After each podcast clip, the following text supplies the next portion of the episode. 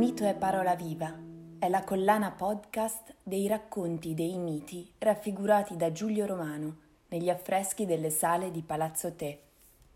Il sogno di Ecuba. Il re di Troia, Priamo, prese in seconde nozze Ecuba, che allora era molto giovane e di cui egli si era profondamente innamorato. Essa diede al marito 19 dei 50 figli che Priamo ebbe in totale, tra cui Ettore, Paride, Cassandra, Eleno e il primo Polidoro. Il matrimonio con Priamo permise ad Ecuba di affiancarlo nel governo della città e nelle esigenze dei loro sudditi.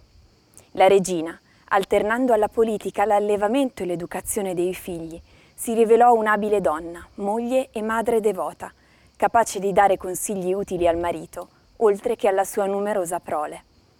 Durante questo periodo, Ecuba si mostrò fedele a Priamo nei suoi doveri coniugali, sebbene alcuni autori raccontino delle sue avventure erotiche con il dio Apollo.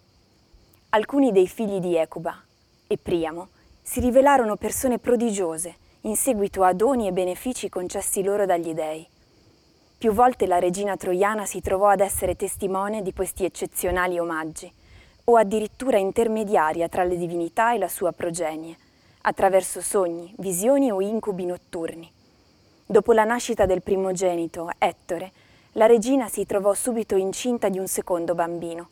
Sul punto di darlo alla luce, Ecuba sognò di partorire dal suo ventre una fascina di legna, ricolma di serpenti, contemporaneamente di vedere una torcia accesa che nasceva sempre dal suo ventre, appiccando fuoco alla roccaforte di Troia e all'intera foresta del monte Ida.